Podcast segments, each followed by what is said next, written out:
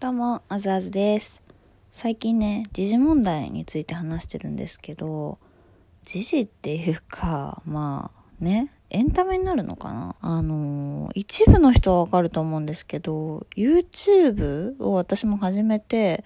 テンチムさんっていう存在を知ったんですよ。で、あの、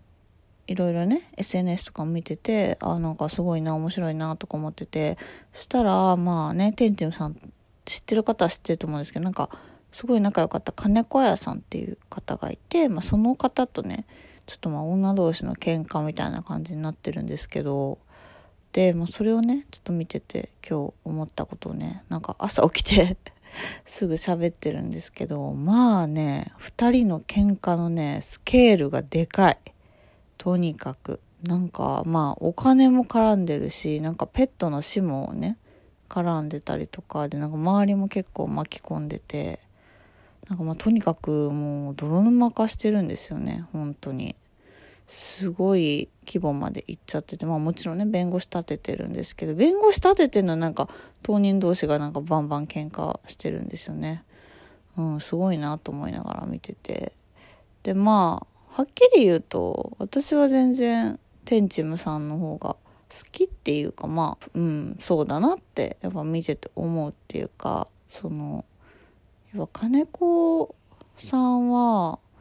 なんかねこういう子いるんだよねなんか。そのなんだろうな。自分が正しいと思ったら人の LINE とか晒しちゃうみたいな。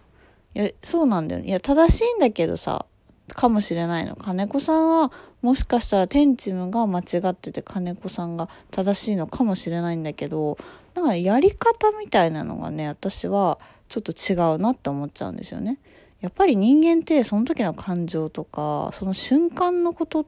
てそこまで表に出てる一流の人であっても全部は気を使えない、気を抜ける瞬間もある。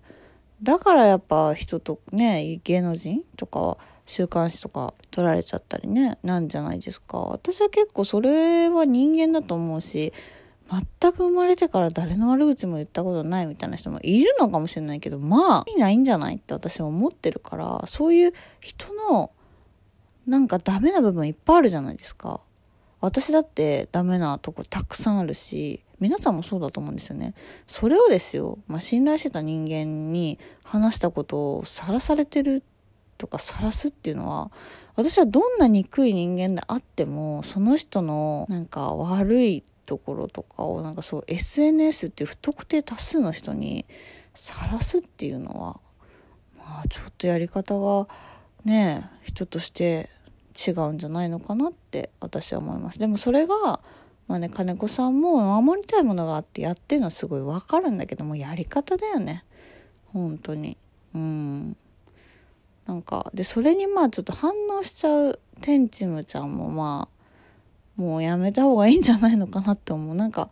さあ、でもこういうさ、女の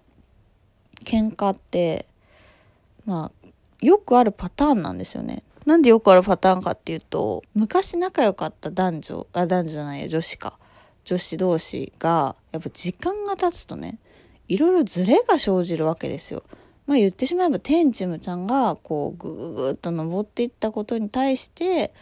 金子さんが違う方向に行って、ズレが生じているわけなんですよ、単純に。で、そこで、やっぱり金子さんは、まあなんか、こう、ぐっとテンチムちゃんに、すがるっていうか一緒にいたいって思うんだけどもう明らかに2人のいる場所とか価値観とかがもう多分昔は合ってたんでしょうねきっと。でもそっから違う方向にお互い進んじゃってずれてきたものを無理やりこうなんだろうまあ愛とか憎しみとかでつながろうとしてる昔仲良かったことにすがってるなんか私はそんな風に見えるんですよね。もうなんか自然に人間って友達なんか特に別に一緒にいたいから一緒にいるわけであって、ね、結婚みたいに法律で契約してるわけでもないし、何でもないから、別に一緒にいたくなかったら一緒にいなくていいと思うんですよ。それは全然普通だと思うし。うん。だから、まあもう、で、多分いろいろ合わなくなって、離れていくのが普通なんですけどやっぱね自然のそういう流れに逆らうとこういうことが起きちゃうわけですよね。もう会ってないし一緒にいることもないしお互い何にもいいことないのになんか無理やりこう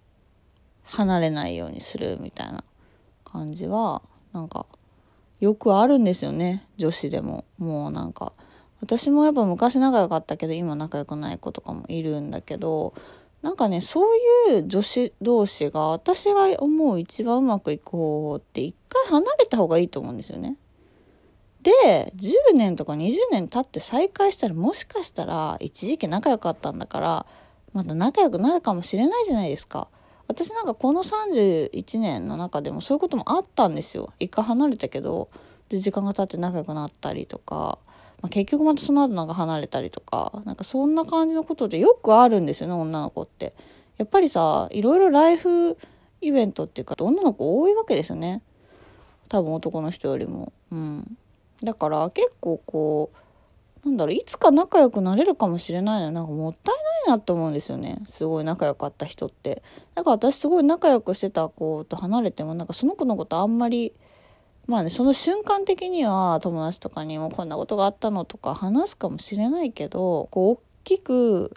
SNS に書くとか、そういうのはまあ、うん、もったいないなって思っちゃうんですよね。その時わかんないけど自分の感情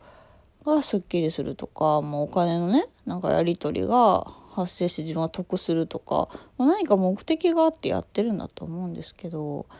なんかそういうなんだろう、友達って何千万何億かけてもやっぱ買えないし逆にお金はいくらでもね後で取り返せるけどそういう風な信頼関係とか人との時間って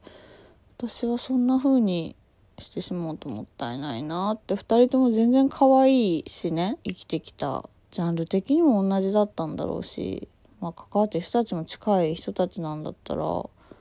なんかねもったいないなって思っちゃうんですけどね。皆さん見てる方とかどうでしょうか？うんでもねよくある女の喧嘩をねちょっとスケール大きくやってくれてるなって感じでもっとこうだなとか共感するところもあるしうん。まあでもテンチムちゃん頑張ってほしいなって私は思ってますね。誰だよって感じなんですけどまあこうなんか